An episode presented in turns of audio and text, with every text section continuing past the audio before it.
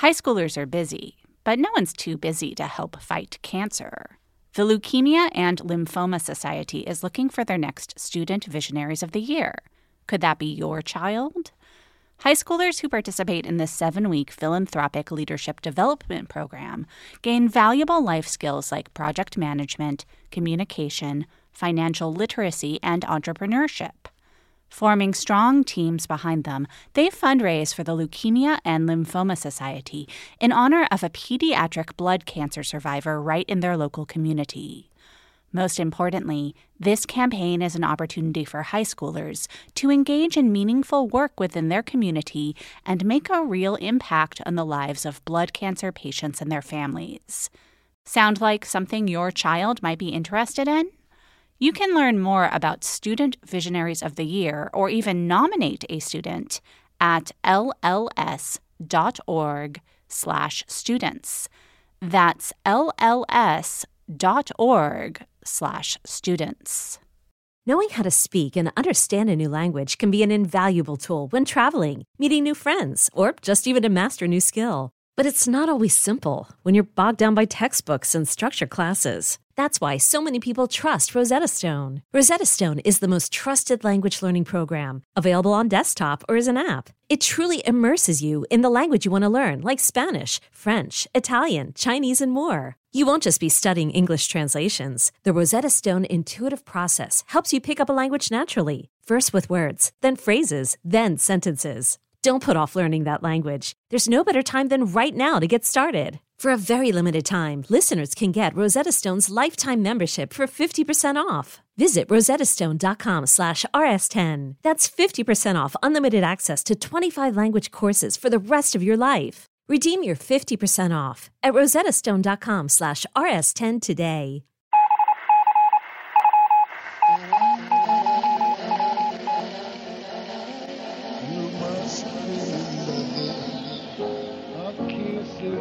A kiss, a smile from her.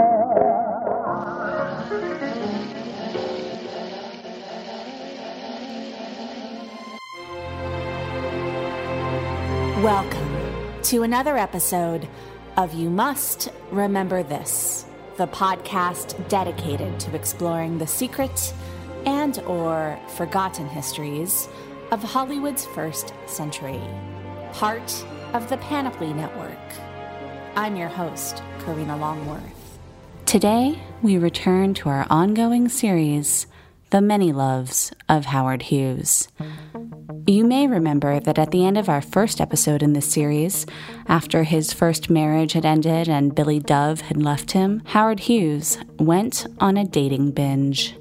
It was during this period that Hughes first met and seduced the then sixteen-year-old Ida Lupino, in addition to any number of other famous faces, wannabe starlets, and straight-up floozies. But one of the most frequent dinner guests at Hughes's Hancock Park mansion in this era was no lady at all. It was his friend, Cary Grant, with whom Hughes would stay close until the end of his life. It was a friendship so intimate that some biographers have insisted it was romantic. To say that such claims have been disputed would be to put it mildly, but what is not in dispute is that Cary Grant is directly responsible for Hughes's highest-profile romance of the late nineteen thirties, and maybe of his entire life. Although how romantic that relationship actually was is also up for debate. Join us, won't you, as we attempt to learn what really happened between Howard Hughes and Katharine Hepburn. Cary Grant introduced Howard Hughes to Katharine Hepburn in nineteen thirty-five on the set of the George Cukor film Sylvia Scarlett. Hepburn had arrived in Hollywood in nineteen thirty-two, fresh off of a success on Broadway, and immediately she starred in three big hits: Cukor's A Bill of Divorcement, Little Women, and Morning Glory, for which she won her first Oscar in nineteen thirty-four. But a couple of flops followed, and she was a controversial figure in the media. She had become famous for her role in A Bill of Divorcement, but she had become notorious for going around in public wearing pants. The public loved her as a tomboy in Little Women, but they'd reject her in movies like Christopher Strong, in which she played a butch, Amelia Earhart-like aviator, and in Sylvia Scarlett, in which she dressed in drag. What Hepburn didn't realize is that there's a difference between being a tomboy and being sexually ambiguous. Tomboyism is a childish phase that one grows out of. A woman who dressed and acted like a man well into her twenties in the nineteen thirties, and nobody laughed that off as a phase. They saw it as deviance. Katharine Hepburn wasn't exactly Howard Hughes's type, but Cary Grant became convinced that the two were perfect for one another, and he started playing matchmaker. Cary called up Howard. Look, Howard, I'm in a bind. You've got to come up to the set for lunch. Each of us promised to invite someone very interesting. Howard insisted that he couldn't break for lunch. Since Scarface, his last effort as a Hollywood producer, Hughes had refocused his attention on aviation. He was working on a new plane, a racer. There were speed records that had been set, and he needed to break them. But Cary insisted. Howard gave in. All right, but I can't stay long. When Howard had been set up for the first time with his first great love, Billy Dove, he barely said a word all night. He just sat there and stared. And Billy Dove thought he was a zombie. The same thing essentially happened at his first lunch with Katharine Hepburn. While Hepburn, her close friend and director George Cukor, and Grant chattered through the latest Hollywood gossip, Hughes just sat there, completely mute. Hepburn was not impressed. She reminded Cary Grant of their agreement to only bring interesting people for lunch. But it wasn't that Howard wasn't interesting. By that point in his life, repeated aviation accidents had made Howard Hughes almost deaf. And he hadn't been able to participate in the lunch conversation because when more than one person was talking, he just couldn't keep up. Hepburn eventually figured this out, and she gave Hughes another chance. They soon became golf buddies, with Howard angling for more. She may not have been his type, but he genuinely admired her. She's brilliant, she's kind. Hughes gushed of Hepburn to Grant. And she's totally devoid of sham and pretense. She was, he figured, perhaps the most totally magnetic woman in the entire world. Okay, quick math. The less your business spends on operations, on multiple systems, on delivering your product or service, the more margin you have and the more money you keep. Obvious. But with higher expenses on materials, employees, distribution, and borrowing, everything costs more. So, to reduce costs and headaches, smart businesses are graduating to NetSuite by Oracle. NetSuite is the number one cloud financial system, bringing accounting, financial management, inventory, H R into one platform and one source of truth. With NetSuite, you reduce I T costs because NetSuite lives in the cloud with no hardware required, accessed from anywhere. You cut the cost of maintaining multiple systems because you've got one unified business management suite. And you're improving efficiency by bringing all your major business processes into one platform, slashing manual tasks and errors. Over thirty-seven thousand companies have already made the move. So do the math. See how you'll profit with NetSuite. Backed by popular demand, NetSuite has extended its one-of-a-kind flexible financing program for a few more weeks. Head to netsuite.com slash remember. netsuite.com slash remember. netsuite.com slash remember. Hepburn, who was called Kate in the press but Kath by those close to her, was somewhat more practical in her assessment of Hughes. He was sort of the top of the available men in the world, she said, and I of the women. And we both had a wild desire to be famous. Of course, that didn't mean that they were a good match. Later, Hepburn would say that people who want to be famous are really loners. Or they should be. By the mid nineteen thirties, Hepburn's first flush of fame had faded.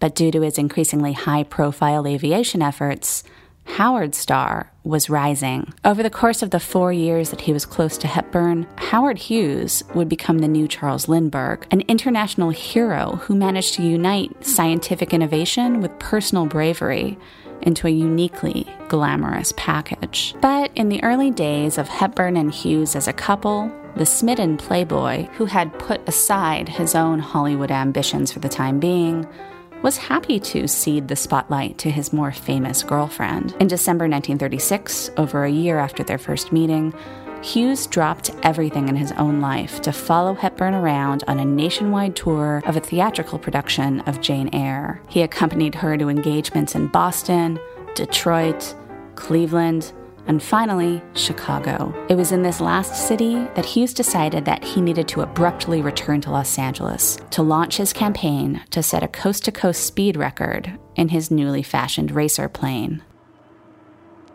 Hughes's plane took off from Burbank at two fourteen a.m. Somewhere over Arizona, the aircraft's radio died. At dawn, Howard Hughes was reported missing in the sky.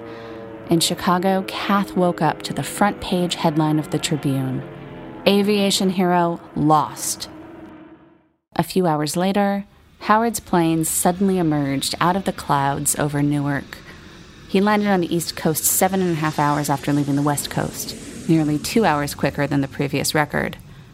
This was a big deal because it proved that coast-to-coast flights could be safe and efficient. There were hordes of journalists waiting for Hughes on the tarmac, but he pushed through them. The first thing he did upon landing was send a telegram to Katharine Hepburn in Chicago. "I'm down at safe at Newark. Love, Howard." When her Jane Eyre tour ended, Kath returned to L A and moved into her boyfriend's house.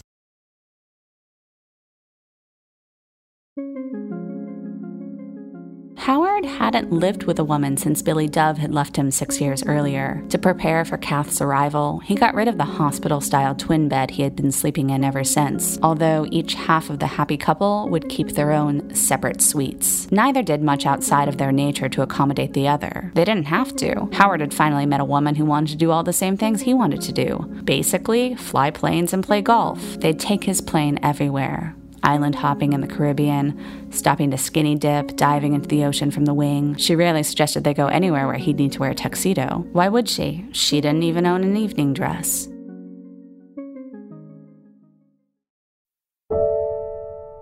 In late nineteen thirty-seven and early nineteen thirty-eight, Hughes started planning another record-breaking flight. He had commissioned a new plane, one that could hold enough fuel to cross the Atlantic.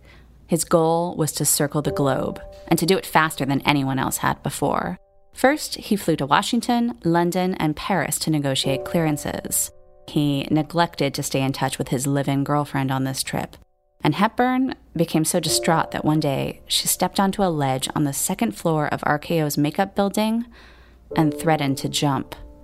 Cary Grant had to literally talk her down. Hepburn had reason to worry.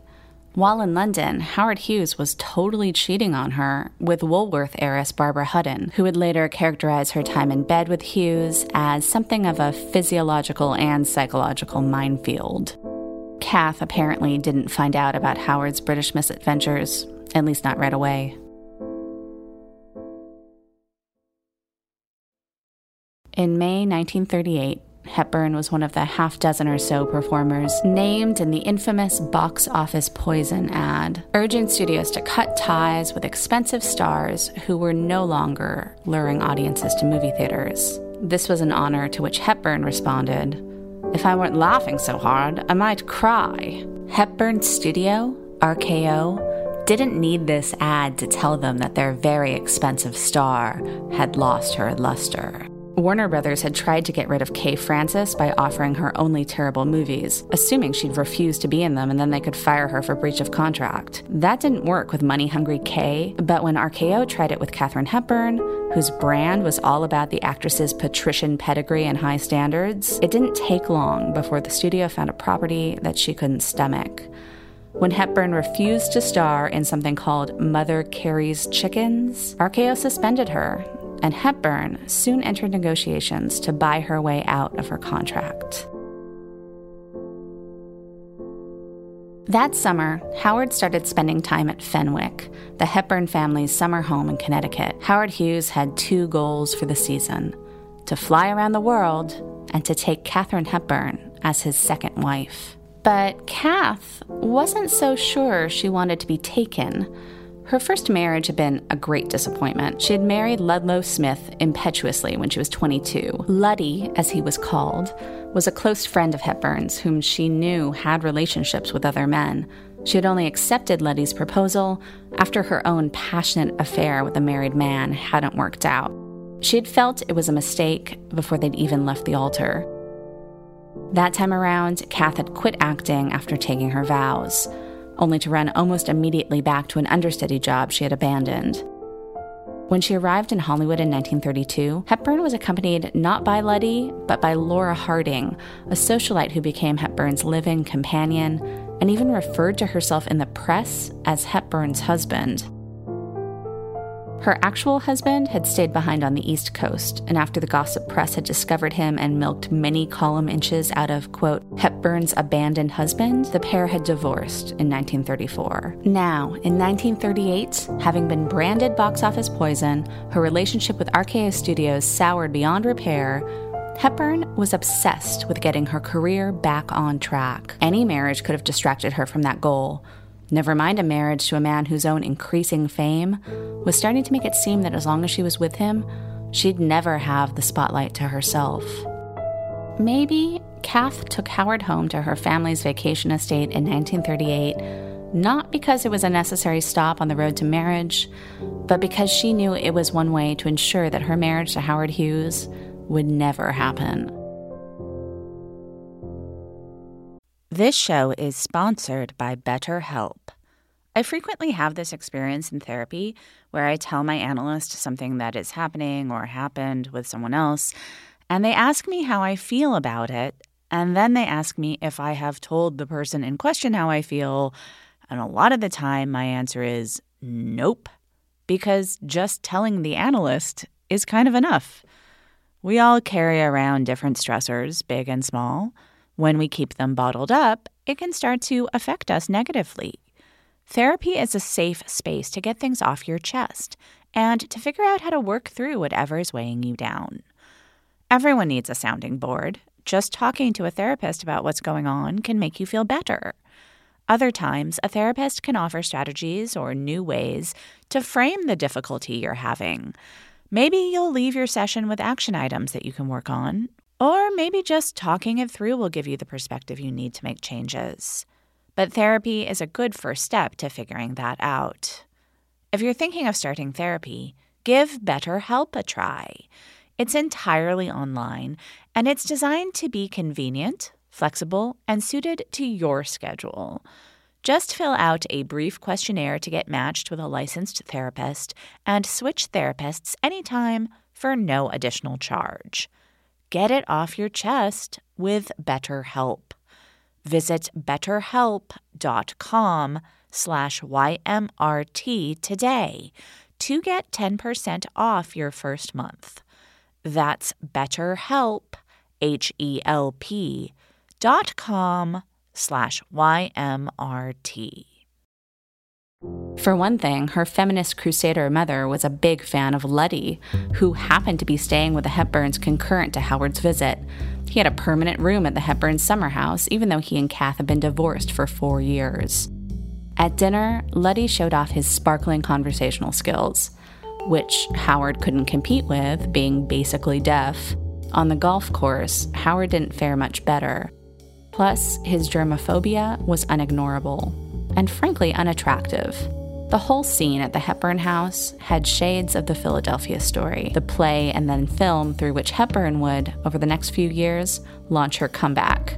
In the story of The Philadelphia Story, a headstrong girl's charismatic ex-husband hangs around the weekend of her wedding to another man, ultimately blocking the new nuptials with his charm and strong bond to the family he had once been part of. Ultimately, Luddy had little to do with the fates of Katharine and Howard's relationship. As rocky as Howard's time in Connecticut had been, in late May, Luella Parsons got word that Hepburn and Hughes were set to marry. Kath and Howard privately confirmed the reports, but they weren't ready to set a date. First, Howard Hughes was going to fly around the world.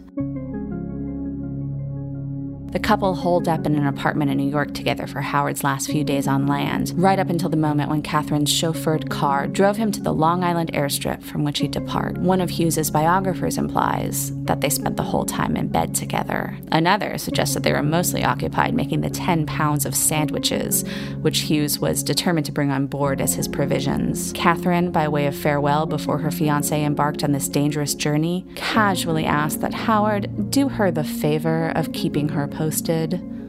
Hughes's response? You'll hear from me, kiddo. See you in three days.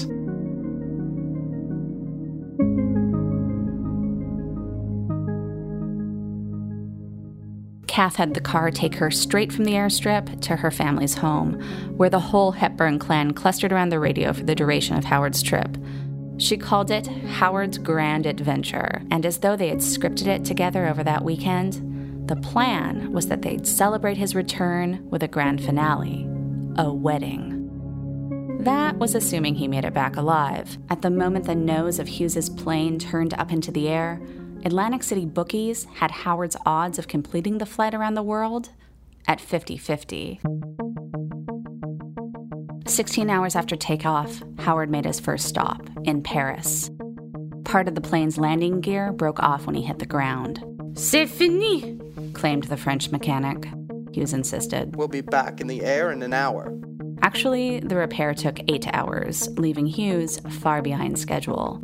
He decided to make up time by flying over Nazi Germany, despite the fact that he had already requested permission to enter their airspace, and Hitler had expressly forbidden it. Hughes was confident. I don't think they'll shoot us down. They didn't, and at four a.m. Moscow time, Hughes made his next scheduled stop. In the air above Siberia, it was so cold that Hughes peed in a jar and held it in his hands to keep warm. By this time, the world was riveted.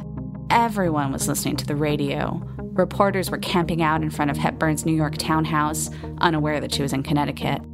At Fenwick, Hepburn was acutely aware that between herself and Howard, two people who desperately craved fame, the balance of power had shifted. She was an out-of-work movie star.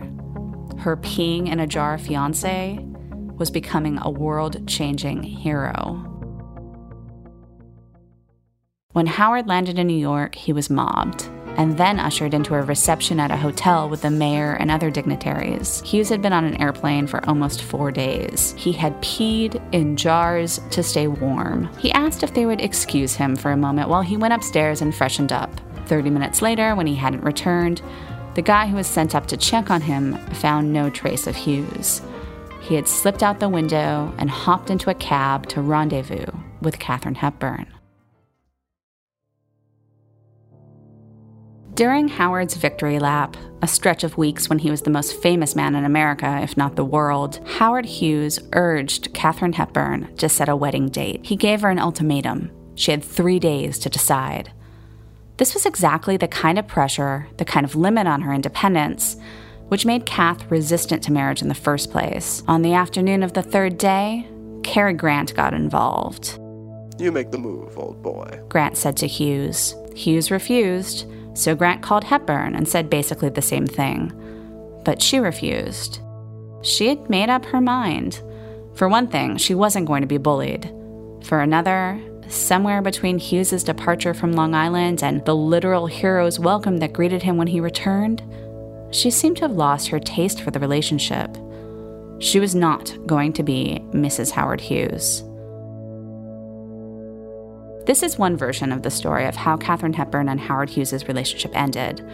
Another is that Hughes went into seclusion on his yacht for a month after the victory parades ended, and then sometime in August, Kath, who hadn't heard a word from him, read in the newspaper that Howard had been seen around town with other women. What really happened? We don't know. But one thing is certain. After he flew around the world, as his relationship with Hepburn was winding down, Howard Hughes went a little nuts in the womanizing department. Maybe he was just girl crazy.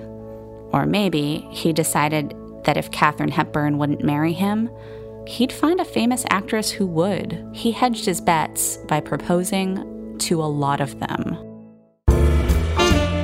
Less than two days after Kath's deadline passed, Hughes sent roses to his ex-girlfriend, Ginger Rogers, who wasn't just Hughes's sometime companion, but also Hepburn's rival at R K O.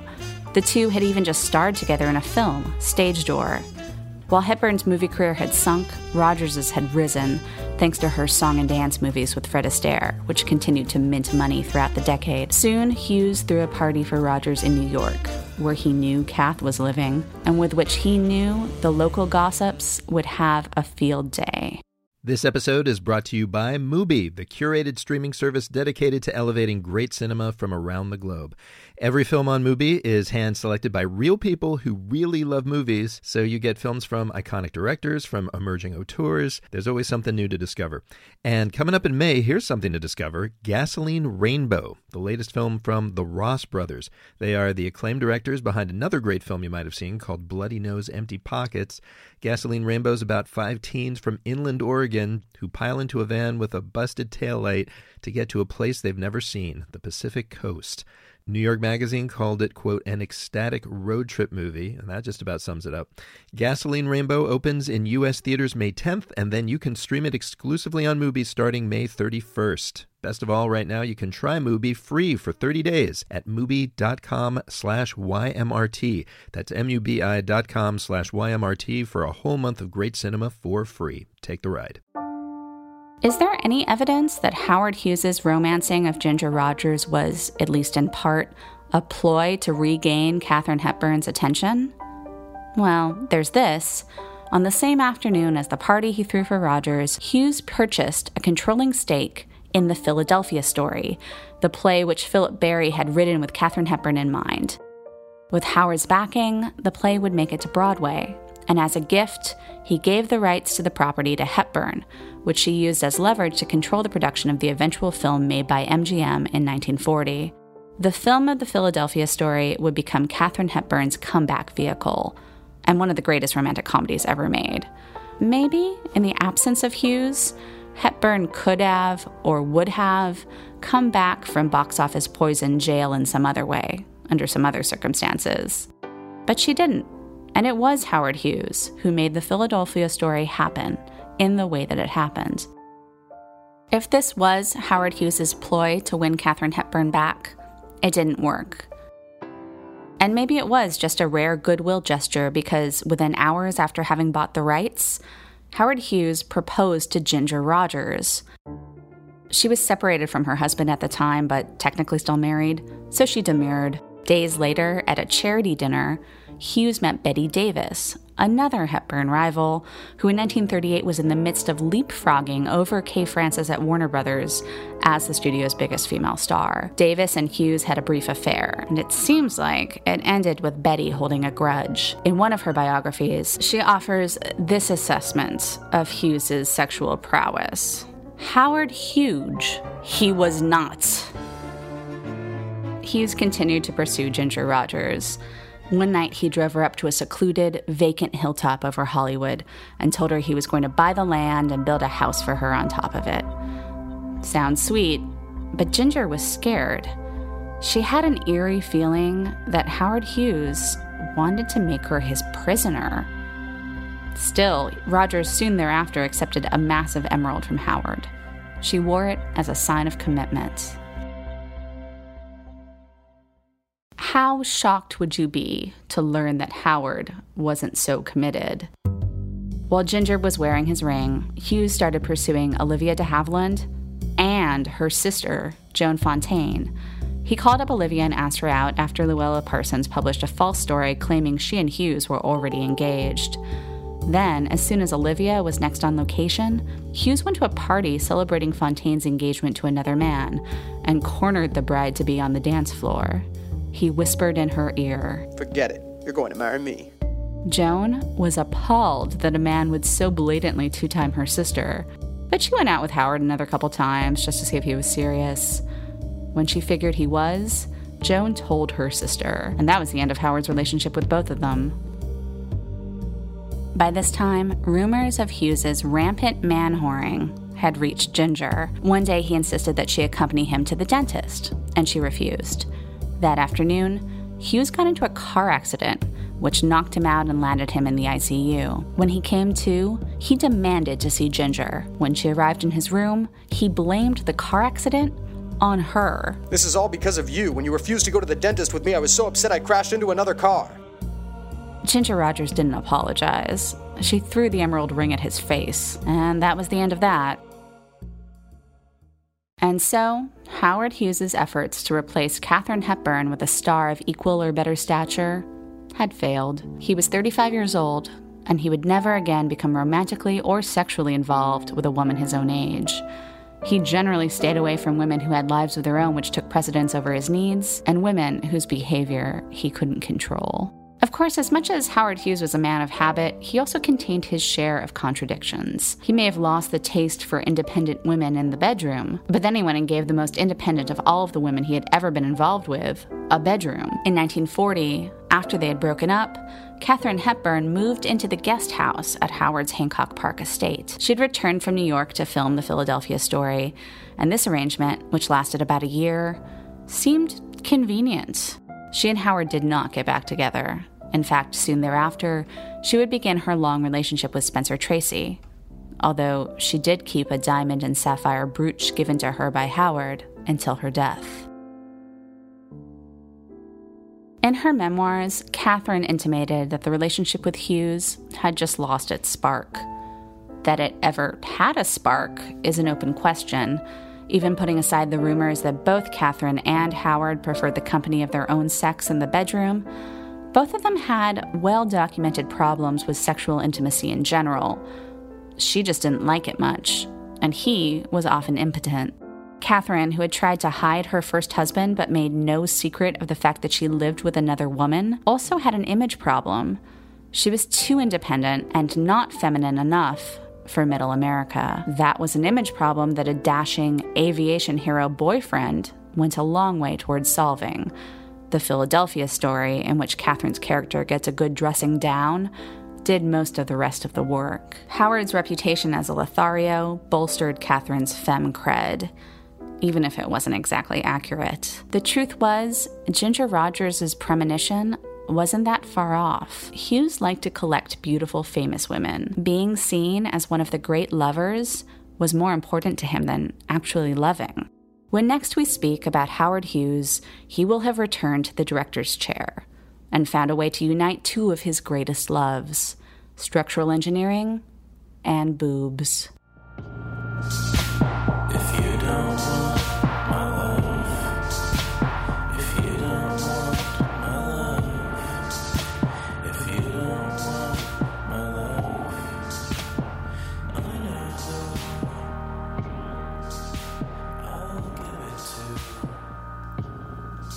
Thanks for listening to You Must Remember This. Today's episode was written, edited, and hosted by Karina Longworth, that's me, and Noah Segan played Howard Hughes. You can find more information about this episode and other episodes at our website, you must remember this podcast dot com. Please look us up on iTunes, where you can subscribe, rate, and review the podcast, and find us on Twitter at RememberThisPod. Join us next time for another tale from the secret and or forgotten histories of Hollywood's first century. Good night.